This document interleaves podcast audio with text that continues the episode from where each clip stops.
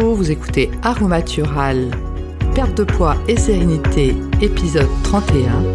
Aromatural, le podcast qui va vous aider à trouver un équilibre de vie entre votre corps et votre esprit.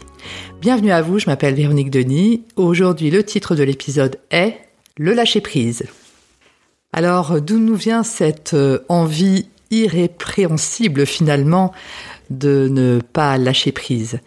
C'est simplement que notre cerveau confond lâcher prise et laisser tomber, qui sont des notions complètement différentes l'une de l'autre.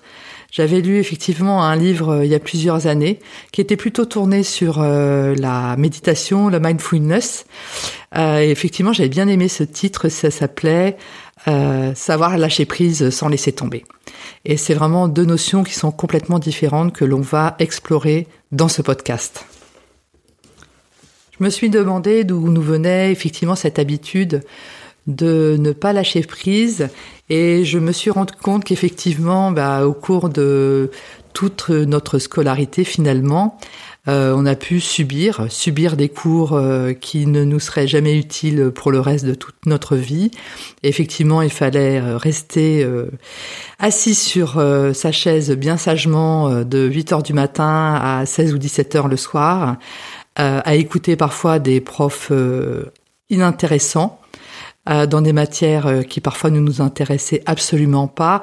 Et finalement, on aura été dressé entre entre guillemets comme cela euh, de la maternelle. Moi, j'ai commencé la maternelle assez tard, étant née en 66, donc j'ai commencé la maternelle, j'avais j'avais 5 ans. Euh, donc les enfants aujourd'hui commencent même la maternelle à, à 3-4 ans, donc c'est encore plus tôt. Et on sait qu'on va rester comme ça jusqu'au lycée au moins à étudier des choses pas forcément intéressantes. Et je pense que ça fait en sorte qu'effectivement euh, on ne choisisse pas finalement ce que l'on souhaite faire hein, durant toutes ces années et on a pris le pli et ainsi de suite euh, par rapport aux années qui suivent cette scolarité, euh, que ce soit au niveau professionnel ou au niveau personnel. Et en fait, on ne nous a pas appris à ce moment-là à lâcher prise intelligemment, soit vis-à-vis de choses qui nous ennuient, euh, qui nous sont inutiles ou qui voire même peuvent nous nuire. On a pu même subir euh, les cours de personnes parfois incompétentes, hein, certains profs. Je sais que ça a été mon cas en terminale en philosophie. J'ai fait un parcours euh, littéraire puisque j'ai fait euh, A1 et euh, donc j'ai attaqué l'année de la terminale la philo avec beaucoup d'optimisme. J'étais super contente de commencer cette matière. D'autant plus que j'étais vraiment abonnée en termes de littérature à Flaubert, Maupassant et tout ça. Donc je me suis dit du français à la philosophie, il n'y a qu'un pas et ça va être génial. Or, je suis tombée sur un prof mais, mais nullissime. Et comme j'étais euh, effectivement en section littéraire, on devait avoir peut-être trois heures euh, de cours par semaine, donc j'ai calculé euh, trois heures par semaine sur toute une année scolaire. Ça fait à peu près trois jours entiers de ma vie où j'ai subi les cours de cette personne absolument soporifique euh, qui m'a dégoûté de la philosophie. Résultat, j'ai eu 3 au bac, euh, COEF 7, donc j'ai failli rater mon bac euh, euh, de par l'incompétence de cette personne. Et si, à ce moment-là, on avait effectivement eu un système de, notation hein, des profs en disant euh, voilà ce, ce prof-là je le veux pas, euh, il est vraiment mauvais, euh, je préfère aller dans la classe de Monsieur Intel parce que lui c'est un meilleur prof et du coup je sais que je vais cranter en philo et que du coup ça m'a intéressé. Au-delà de la note au bac, euh, il y a l'intérêt euh, de ne pas perdre trois heures par semaine euh, dans une matière. Je suis absolument sûr que la classe de ce prof nullissime aurait été vide, hein, parce que c'était juste un vrai pensum.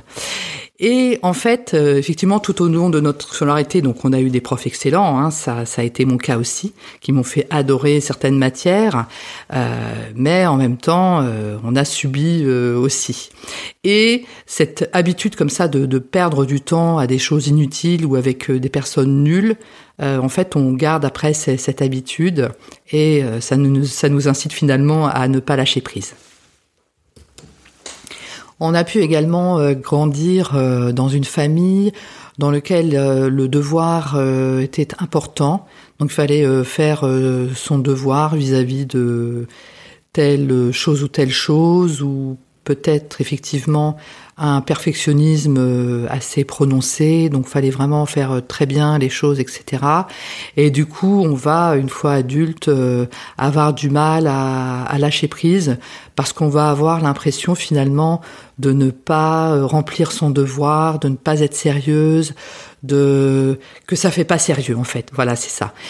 Et en fait, euh, c'est important de se dire que l'on peut se distancier euh, vis-à-vis de ce que l'on souhaite ou de ce que l'on ne souhaite pas, et que notre devoir ou notre le côté sérieux de notre personnalité ne sera absolument pas à aucun moment euh, remis en cause. On peut être consciencieux mais en même temps prendre du recul vis-à-vis de ce qui est nécessaire de faire ou de ne pas faire. Alors, euh, moi, comment déjà est-ce que je fais pour euh, avancer dans le lâcher prise hein, Parce que je suis pas non plus euh, la Wonder Woman de cela.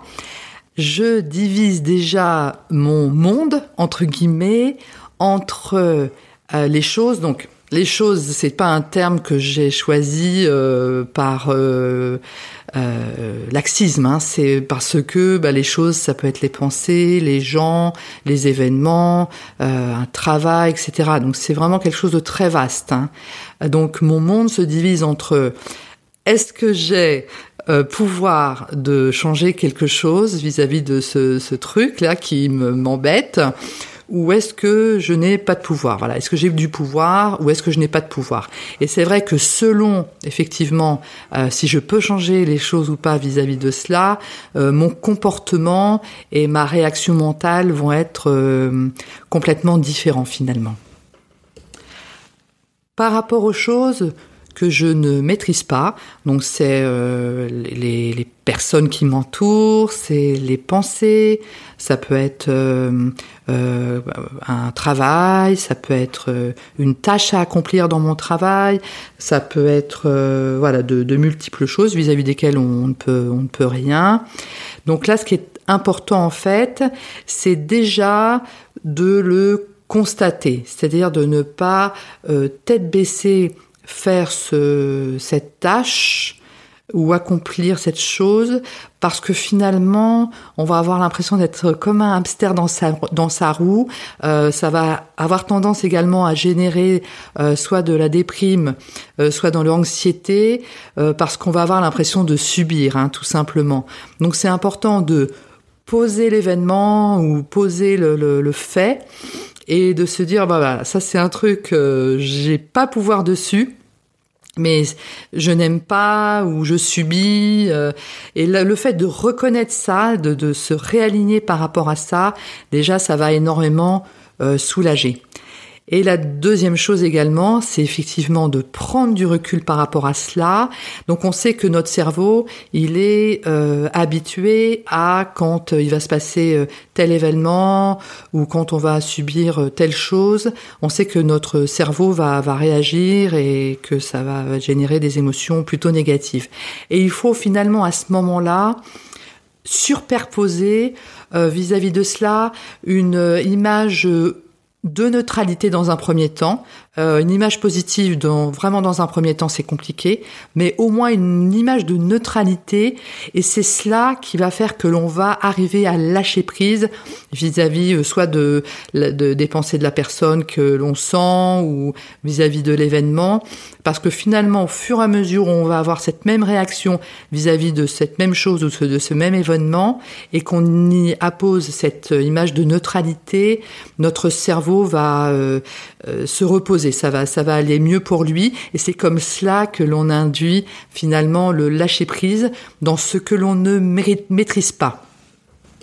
En ce qui concerne les choses vis-à-vis desquelles effectivement on a euh, un pouvoir, donc il ne faut pas hésiter à agir, bien évidemment, euh, au maximum de ce que l'on peut, mais on voit qu'à un moment, euh, on a fait le maximum.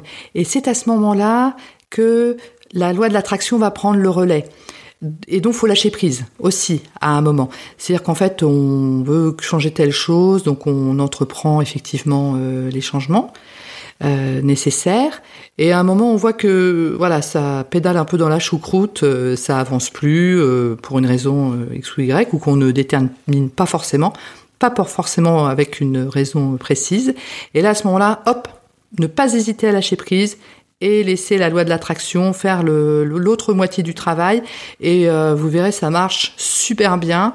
Euh, moi, je vois qu'à un moment, quand ça bloque, hop, je laisse tomber, enfin, je lâche prise et je dis, oh ben ça y est. Et effectivement, quelques jours ou quelques semaines après, euh, le, le, la problématique s'est résolue, a, terminé, a fini de se résoudre toute seule grâce à la loi de l'attraction. Donc, on fait la part du boulot, quand on a euh, pouvoir dessus et la loi de l'attraction fait le reste.